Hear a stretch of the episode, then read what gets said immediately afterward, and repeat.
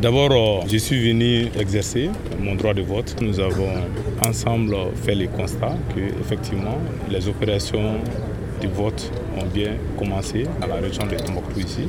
Nous sommes ici dans un centre de vote AB Santao. Constatez euh, avec moi que tout se déroule normalement.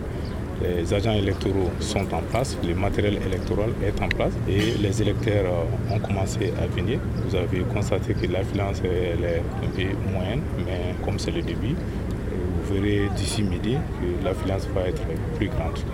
Pour la région de Tombouctou, nous sommes au nombre de 344 786 électeurs répartis entre 1300 45 bureaux de vote sur toute l'étendue de la région. Et le matériel, comme je l'ai dit encore, est arrivé à, tous les niveaux. Les agents, les légistes sont là, les observateurs sont là et tout se passe bien pour l'instant. L'occasion pour moi d'appeler encore les uns les autres à contribuer à ce que ces référendums-là se passent dans les meilleures conditions dans des conditions les plus apaisées dans la région de Tombouctou.